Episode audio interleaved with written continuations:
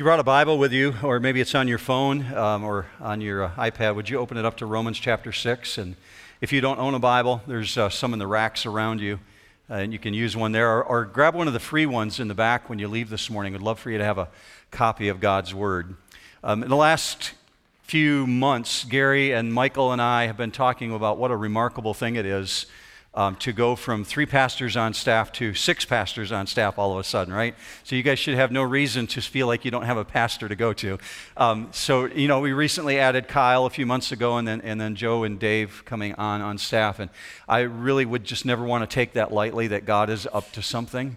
And, doing things that we really can't quite see yet, but understand that He's orchestrating things for the purpose of us doing exactly what you just sang about that, that the church would rise in Jesus' name, that the city would sing as a response to that, that we would be a fragrant aroma in the community that we live in, to the degree that people are actually drawn into relationship with Jesus Christ. It's a remarkable thing to be a part of this church, to be able to be watching and be instrumentally involved in it. We, I mean, we are privileged people that we get to see God doing what He's doing. It's, it's remarkable. I met with um, Joe and Dave's former boss at Riverview and, and one of the executive pastors there. And you need to know that they give their blessing to what these guys are doing. You know, it's the church working together saying, this is about kingdom. This is about kingdom stuff, advancing the kingdom.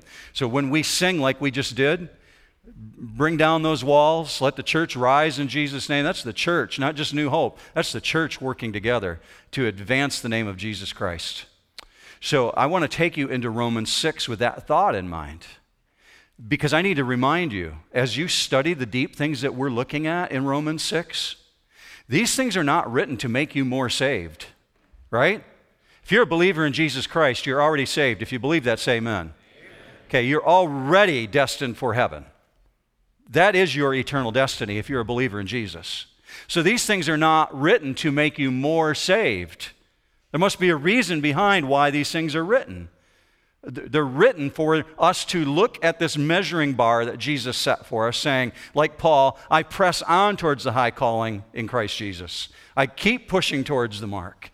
Not to make us more saved, but that we would actually reflect the holiness that he says he, he sees us in. Did you know that Jesus sees you as holy this morning?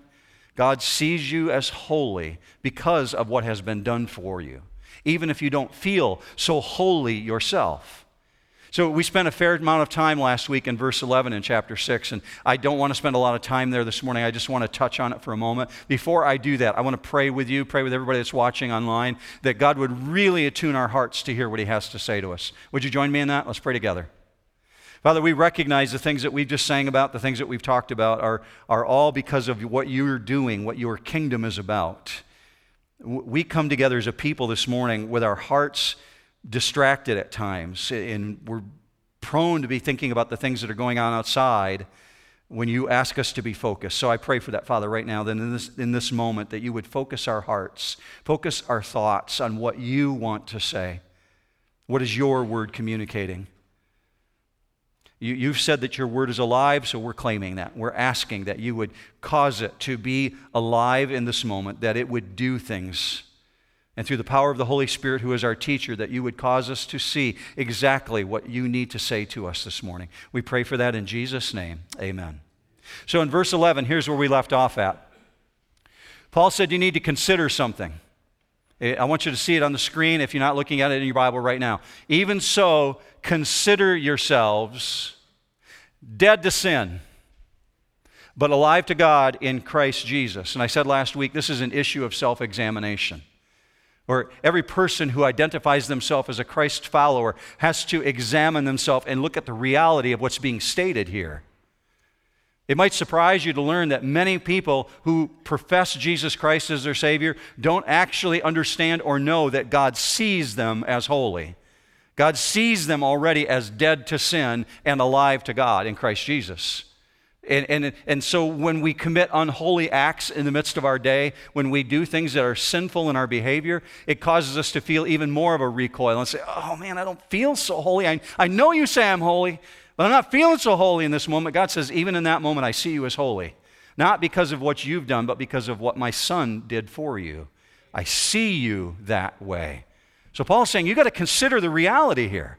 You're dead to sin, you're alive to God in Christ Jesus. This is not a mind game, New Hope. This is not Paul saying, you've got to say it over and over and over and over again. I'm alive to God, I'm alive to God, I'm alive to God. It's not that. It's a reality, it's a fact.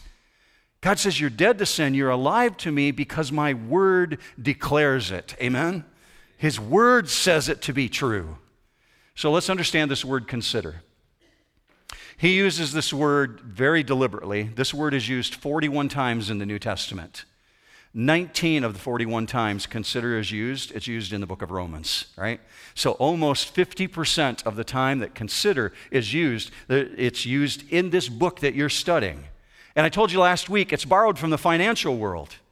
It means to take a calculation, to calculate something you know to be factually true. So Paul's saying, calculate the reality that you're dead to sin and you're alive to God. Let me show you a couple of other, other places that it's used in the New Testament, and you'll kind of see where I'm going with this, this, this thought of consider. First one comes from James 1. James 1 2. It says, Calculate, consider it all joy, my brethren, when you encounter various trials, knowing that the testing of your faith produces endurance. It's true. The testing of your faith, it will produce endurance. He's talking about a factual, actual event. You, you going through hard times right now? You being tested? God says that's producing something in you. It produces endurance. Let me show you another example. 1 Corinthians 1:26. For consider your calling, brethren, that there were not many wise according to the flesh, not many mighty, not many noble. It's true. Paul's writing to the first century church saying, Yeah, you guys, you're not all that. You weren't all that accomplished. When God chose you, He chose to use the humble things of this world I think you might have had Peter in mind, right? You're not all that smart.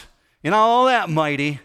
That, that's true. Consider the reality of this, but yet he chose you. Here's another example Romans 8 18. For I consider, this is why people love chapter 8. For I consider, I calculate that the sufferings of this present time are not worthy to be compared with the glory that is to be revealed to us. I'm really looking forward to chapter 8. It's just going to take us a while to get there.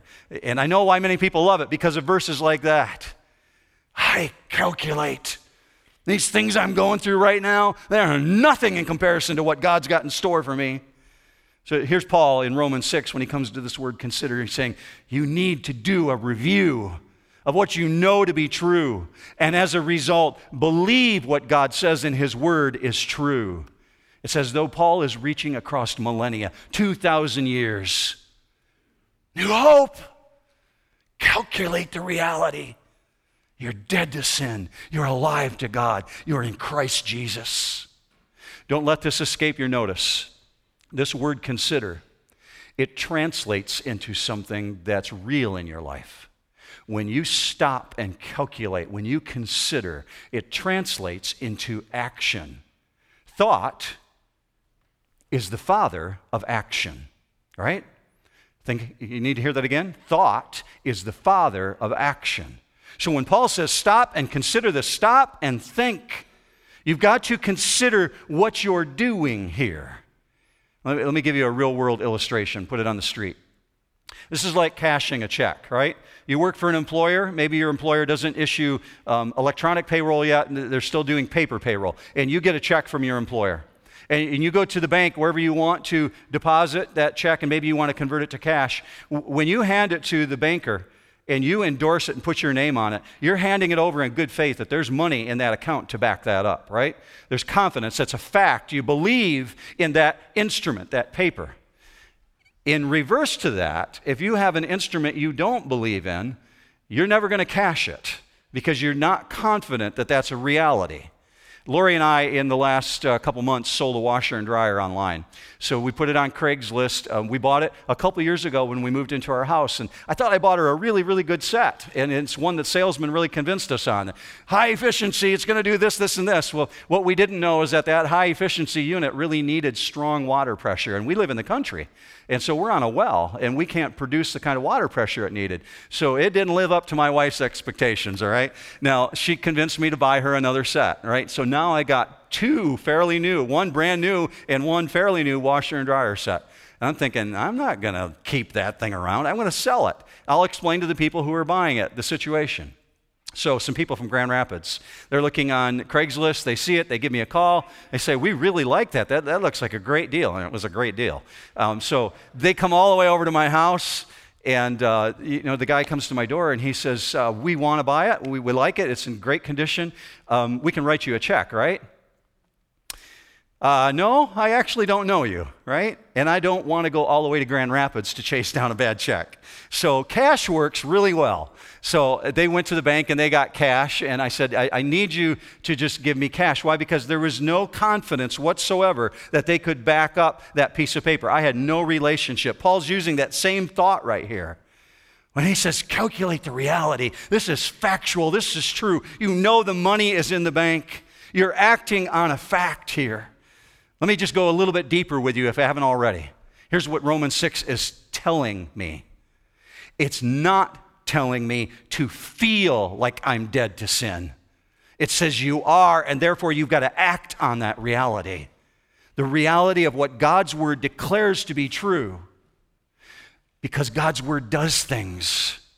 We just talked about that in prayer. God's word is alive and it's active and it's sharp and it does things to you.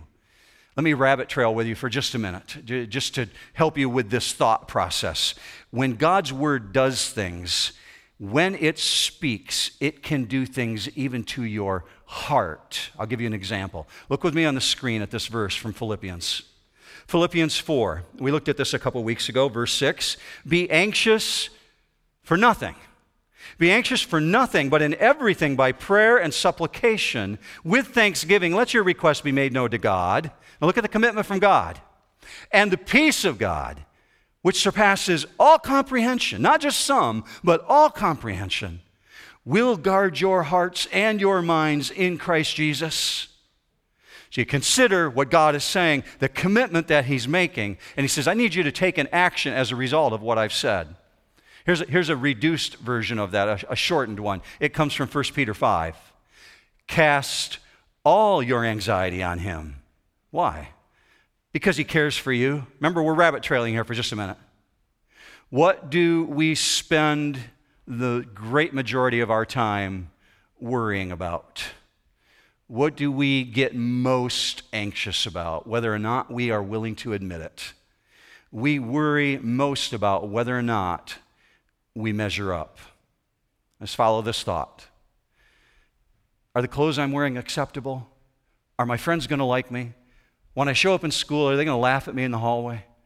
Did I do a good enough job for my employer? Is he pleased enough? Am I measuring up? And Christians translate that same anxiety over into their life, thinking, Did I do enough? Did I measure up enough? Does God really love me enough to take me into eternity? Does, I, does, does my action measure up enough that Jesus actually forgave me of my sin? That's our greatest anxiety. And with that very thought in mind, Jesus says, Cast that on me. Put that on me because I'm telling you, you are alive in me. You do measure up because of Jesus. So, end of rabbit trail. Take that same thought. So, when it comes to sin issue in your life, when it comes to daily patterns in which there may be failure, in which you understand sin has got a, a root, Paul's saying, consider yourself dead to that and alive to God in Christ Jesus. So God's not commanding you to become dead to sin. He's telling us we already are. And so we have to act on that reality because thought is the father to action. And what we think carries out in our behavior. That command is psychologically sound. That explains why Paul says in verse 12, therefore, Therefore, do not let sin reign. Because it's like a king and it wants to reign. Go with me into verse 12. Therefore, do not let sin reign in your mortal body so that you obey its lusts. See, there's an implication here, church. The implication is that sin can reign. You may be destined for heaven, you may be destined for eternity with God in heaven, and yet sin can still act like a king in your life. That's why Paul's saying, don't let it reign over you. Don't let it be a monarch. The first Greek word in your notes this morning, we'll move through them fairly quickly. You'll see it on the screen, and it's also, if you haven't pulled it out of your bulletin yet, in your notes. This particular word that's being used here is talking about a king, something that's got to reign. He rules over something. So, this issue of sin is speaking to the fact that it's a real force. When we think of sin, we typically think of our behavior. That, that lying, that cheating, that stealing, murdering, that's sin. That's right, that's actions of sin. But sin, according to the Bible, is an actual force. That's why you find it in the book of Revelation in chapter 20 being cast into the lake of fire, in which God abolishes it and destroys it forever because it's like a monarch. So, as a follower of Jesus, I find myself in this place where I have to do my part. I have to refuse to listen to the command of that ruler. Because Paul's saying, don't obey it. That means that ruler is speaking and obeying has its root in listening. If you're, if you're listening to that command of that ruler, there's a chance you might obey it and heed what it's calling you to do. So let me back up with you just a moment. I, I said this is an issue of self examination, right? Because of the truth of your relationship with God, who you are in Christ Jesus, that you committed with your heart and your mind, saying, Jesus, I want you to be my Savior. I recognize you are the Son of God. I want you to take my sin away. Because of that alignment with God and now the power of the Holy Spirit in you, you are able to exercise your will against that monarch. That one that used to rule over your life no longer rules over you. You are able to exercise your will against it. I said that sin is characterized as a force in the Bible, as a persona, it's actually given personality type descriptions. But because of what Jesus has done, get ready with your amens. Because of what Jesus has done, it has been dethroned. Amen? Okay. However, it is still a powerful force. And it still assaults us daily. And it's determined to reign in your life, just like it did before salvation, assuming that you're a believer in Jesus. So Paul's got this monster admonition do not let sin reign. It has no right to reign over you. It has been displaced and taken off the throne of your life. It no longer has power over you unless, and this is a big unless, it no longer has power over you unless you obey its lust. You see that in the verse as you look at verse 12 unless you obey, you choose to obey its lust. Now, when we hear the word lust, especially church people, our mind immediately goes to really negative places, thinking, whoa, that, that's, that's, that's the bad territory. Actually, the word lust is neutral. Your translation might say appetite, or it might say desire. They're all three are the same word lust, appetite, desire. Your desires, your appetites are neutral. It's like finding a $10 bill on the sidewalk. You're walking down maybe a neighborhood and you see $10 blowing across somebody's lawn, and there it is right in front of you. You pick up that $10 bill, that $10 bill is neutral. It has no power over you. It's what you choose to do with it. Lust is exactly the same way. There's things that you lust for, and lust is neutral. Is, is the lust towards things that are bad or things that are good? So ask yourself right now what things in my life do I appetite towards? Do I desire towards? And how do I use those things? God says very clearly that food is a good thing. It's meant to nourish our body. We have to have food, it's made to strengthen us. What we do with it is up to us. Food can produce anorexia or bulimia. Or, or individuals can be so engorged, Scripture says they're actually guilty of gluttony. So, what we do with it is up to us. The same thing is true of sexual behavior. God gave sex. He says it's a good thing, but how we pervert it and how we use it turns it into evil lust or good desire. It's a matter of how we use it. The same is true with your possessions, the things that you own. What do you do with those things? See, in this particular life, on this planet where we live, sin will always be a force to reckon with. It will be destroyed at the end, but right now it is a force and it corrupts, taking things that are neutral or even good and making them bad. But it's no longer master. Scripture says it doesn't have any power over you, therefore, it can be resisted. This is consistent with what Peter wrote about in 1 Peter. Let me show you on the screen. 1 Peter 2 9, I urge you as aliens and strangers to abstain from fleshly. See, it's, it's not neutral anymore. From fleshly lust, which wage war against the soul. To be very clear, the moment that you're saved, the moment that you confess Jesus Christ as your Savior, eternally you belong to God's kingdom, and nothing can change that. Thereby, that means you're a stranger to the things of this world. That's what Scripture is telling you right there on the screen. Be like an alien. Be like somebody who doesn't even inhabit this planet. You're a stranger to these things. Your soul is forever saved, forever beyond the grip of Satan's power to bring death to you. However, sin still brings an attack against your mortal body. Verse 12, did you see that? It's against your physical being, against your persona, your person who lives on this planet. One day, praise the Lord, it's forever going to be beyond your reach. Sin will no longer be able to touch you when you're in eternity. But for right now, you deal with the reality of it because we're still mortal. Let me show you a verse that perhaps in chapter 8 you haven't really attached to this discussion. Maybe you've read verses 22 and 23 before, but let me show it to you in a different light. Look with me on the screen.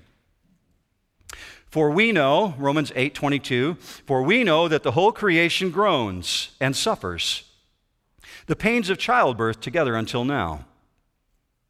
And not only this, but also we ourselves, check this, having the first fruits of the Spirit. He's writing to believers, people who have the Holy Spirit of God within them, the first fruits of the Spirit. Even we ourselves groan within ourselves. Why? Well, because we're waiting eagerly for our adoptions as sons, the redemption of our bodies. Talk about the physical body here. Now, Paul's been talking about the bigger picture of the physical body. Now he moves from the physical body into the individual members. And by that, I mean your fingers, your eyes, your ears, what you do with your tongue. Let's go into verse 13. And do not go on presenting the members of your body to sin as instruments. Stop right there. Do you see in parentheses next to instruments, I inserted the word weapons? In the Greek language, it is literally the word weapons. The, the weapons of your body. How are you using the weapons of your body? Do not go on presenting the members of your body as weapons of unrighteousness, but present yourself to God as those alive from the dead, and your members as weapons of righteousness to God. Do you notice that Paul's warning is not in any way in line with your soul? It's in line with your physical body. It's not in line with your soul because your soul's already saved. So the weapons are issues of your physical body, your hands, your eyes, your ears, the things that you use, specifically your individual components. Why? Because our bodies are still subject to sin. We're still incarcerated in this body of flesh. Now, it's obvious that sin can still reign. Otherwise, Paul wouldn't have had to say, Don't let that reign over you. Don't let it be a king. Don't let it be a monarch in your life. Otherwise, it'd be purposeless for him to address this. But notice this also. It also is obvious that sin does not have to reign, otherwise, the warning would be purposeless. So, this particular word that's used here, hoplon, it, it's, it's, in your notes also, and this, this, Greek word that's talking about these instruments. It's actually instruments of warfare. The, these individuals receiving this letter understood exactly what he was talking about. Here's the deal before you were saved, before you became a follower of Jesus, the battle was for your very soul.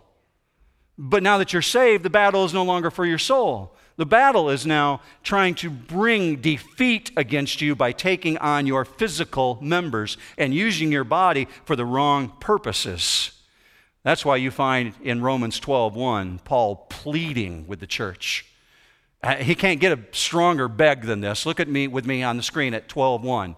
I urge you, I beg you, please, do not, brethren, by the mercies of God, do those things anymore. He says it this way I urge you, therefore, brethren, by the mercies of God, to present your bodies a living and holy sacrifice acceptable to God, which is your spiritual service of worship. Now, a command from God, like you're looking at this morning, command presupposes free will, right? It presupposes that you've got a choice to make. Am I going to obey or am I going to disobey? A command presupposes a will. It's the Christian's will being spoken of here. See, for sin to have any power whatsoever in your life, it's got to get past the check gate first. And the check gate in your life is the check gate of desire. What is my lust? What is my desire? It's neutral. It's neutral until I act on it. What is that check gate? Because for sin to have any power over me whatsoever, it's got to get past my will first, my desires. Paul's argument is there's been a transfer of obedience. You have transferred yourself to God. So don't go on presenting those members of your body to sin. It no longer has any place in your life. The metaphor that Paul's using here is kind of military. He's actually borrowed it from the military world, envisioning someone who's gone before a commanding officer, who's of lower rank, presenting themselves before the officer and saying, I'm, I'm here at your disposal. How do you want to use me? And his command to us is don't go to that general anymore. That monarch, that one who wants to reign over you, don't listen to him. He doesn't have any authority over you. But do you notice also as you read verse 13 that refusing the sin is only half the battle? It's only really half the issue. The opposite of it is offering ourselves as instruments of righteousness. And that's an additional challenge. Some of you this morning, you have amazing personalities. You have brilliant minds. Some of you have incredible skills. Are you offering your potential, your personality, all that God has wired you to be? Are you offering that to God? Are you using it for His spiritual work within the kingdom? Because you can be an instrument of righteousness. D.L. Moody is really famous for saying, he actually quoted a pastor from England. He said, The world has yet to see the effects of someone who is totally surrendered to God. D.L. Moody himself, who was surrendered to God, said, The world has yet to see somebody who's totally sold out to God. What would that do on this planet? Except for Jesus Christ, he's the only one who was totally surrendered. So, as I'm reading notes this earlier this week, William Barclay's comment really jumped out at me. He said it this way I want you to see it on the screen. We are faced with the tremendous alternative of making ourselves weapons in the hands of God or weapons in the hand of sin. It's a good one, right? It's in your notes. Keep that one, put it in the back of your Bible. You've got a tremendous alternative here. Am I going to be a weapon for Satan's work? Am I going to be a, a weapon for the kingdom? Verse 14 is all the further we're going to go today, and it's going to go pretty quickly. And Paul makes a transition here. He moves from admonishing the church into exhorting. Paul the preacher really comes out. Look with me at verse 14. For sin, it shall not be master over you, for you are not under law, but under grace. Sin's not your master. You're no longer under that. You are under the command of the general the monarch, the king. You're no longer under sin, you're under grace. Somebody say amen. That's God's promise. You're now under this. Christ follower, you are under grace. You're under the power of this living God. And it's in that power that Jesus calls you to live.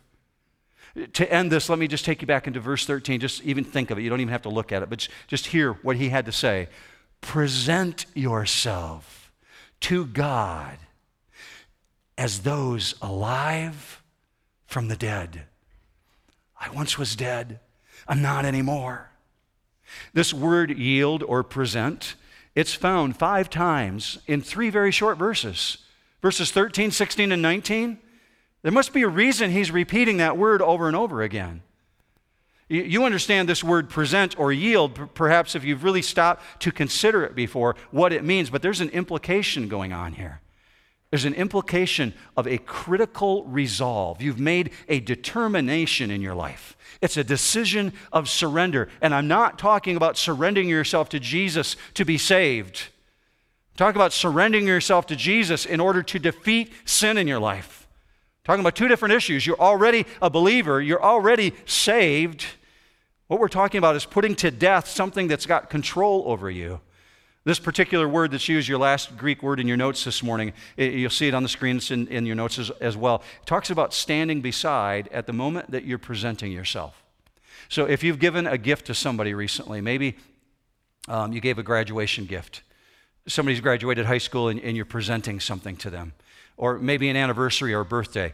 In order to do that, you, you came to that individual and you have purchased something, or you're giving them cash and you're yielding over something of yourself to that individual, saying, I'm presenting myself alongside and I'm giving this to you. That's the sense in which this is being used here. So logically, we would say, this, this issue of critical resolve, of yielding myself, why? If I'm already saved, why does God want my body? Why does He want my physical members? So let's just ask that question. Why does the Lord want my body presented to Him? Well, first of all, Scripture says your body is the temple of God, right? It says it in multiple places. It, it, it, says your body, body is the temple of the living God. You've just learned in Romans 6 that your body is also the instrument of weaponry for God.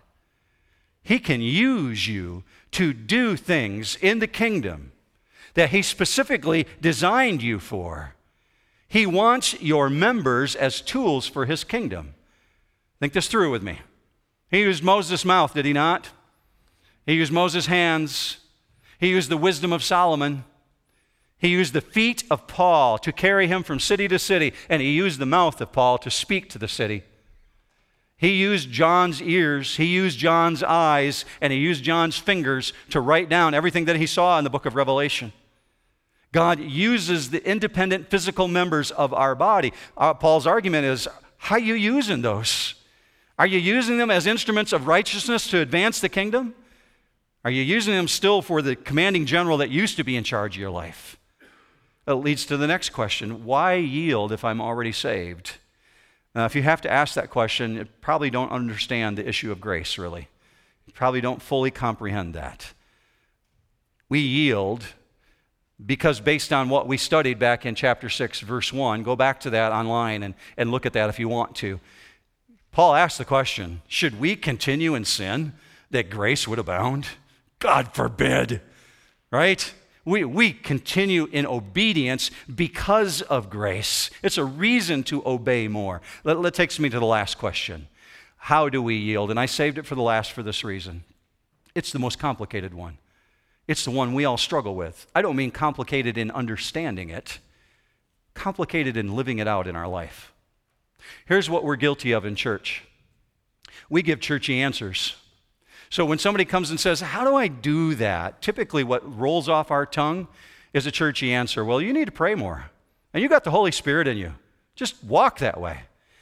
Well, that's true, but it can become very cliche, right? It can be very cliche to say, Well, I'm praying about this, or I've got the Holy Spirit in me. Is there no responsibility on our own? Can we only blame it and put it on the Holy Spirit. Well, the Holy Spirit's in me, but he must not be doing his part because I'm still falling into this behavior. There's a third issue going on here. Yes, prayer, absolutely. Yes, the power of the Holy Spirit, absolutely. But there is an act of the will. There is an act of personal determination, an act of resolve, and it's rooted in the knowledge of what Jesus did. We are talking about an intelligent act of determination. It's not emotion based. It's based in the reality of understanding I am dead to sin. I am alive to God in Christ Jesus. That is no longer who I was. I am now this new creation. And sometimes we have to tell ourselves that constantly because that sin force comes against us constantly, pushing and pushing like a wave at the sea pushing a boat. It is a powerful entity. So we need the force of the Holy Spirit to push back against it and the determined resolve to allow the Holy Spirit to bring conviction. If I read to you in the Greek language the way this verse literally reads, and I'm going to do that in just a second, you would hear a word repeated over and over and over. Let's see if you pick up on what it is. It, it's very, very constant. Do not constantly allow sin to reign in your mortal body, so that you are constantly obeying its lust. Neither constantly yield the members of your body as weapons of unrighteousness to sin, but once and for all, yield yourself to God. You picking up on the key word there? Constantly, right? Constantly. Stop doing that. Once and for all, put it to death.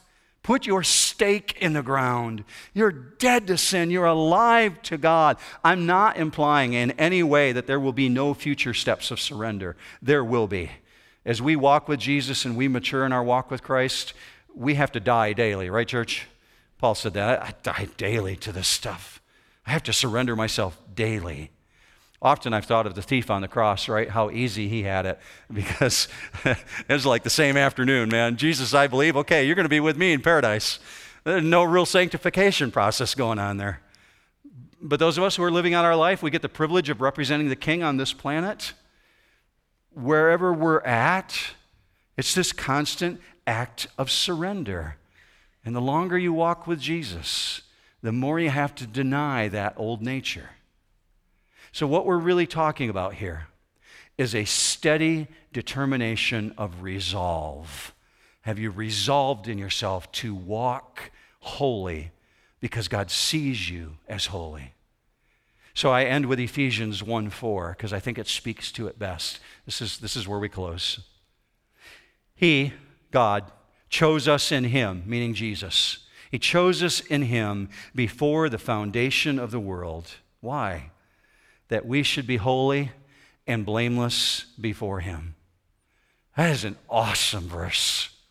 God chose us before this planet ever existed that we would be holy and blameless. He already sees you as holy, but that you would live it out so that you would become such a fragrant aroma to the city around you that the church could rise in Jesus' name and the city in response would sing in Jesus' name. How awesome to be part of that. That God would work in us in such a way as instruments of righteousness to advance his kingdom. Get to the end of your life and look back over it and say, Yeah, I was a force for the kingdom. God worked through me. I, I want to pray for you that way right now. Would you allow me to do that? I just would love to pray that the reality of Ephesians 1 4 would be lived out in your walk this week. Let's pray together. God, we see the bar that you set for us in Romans 6.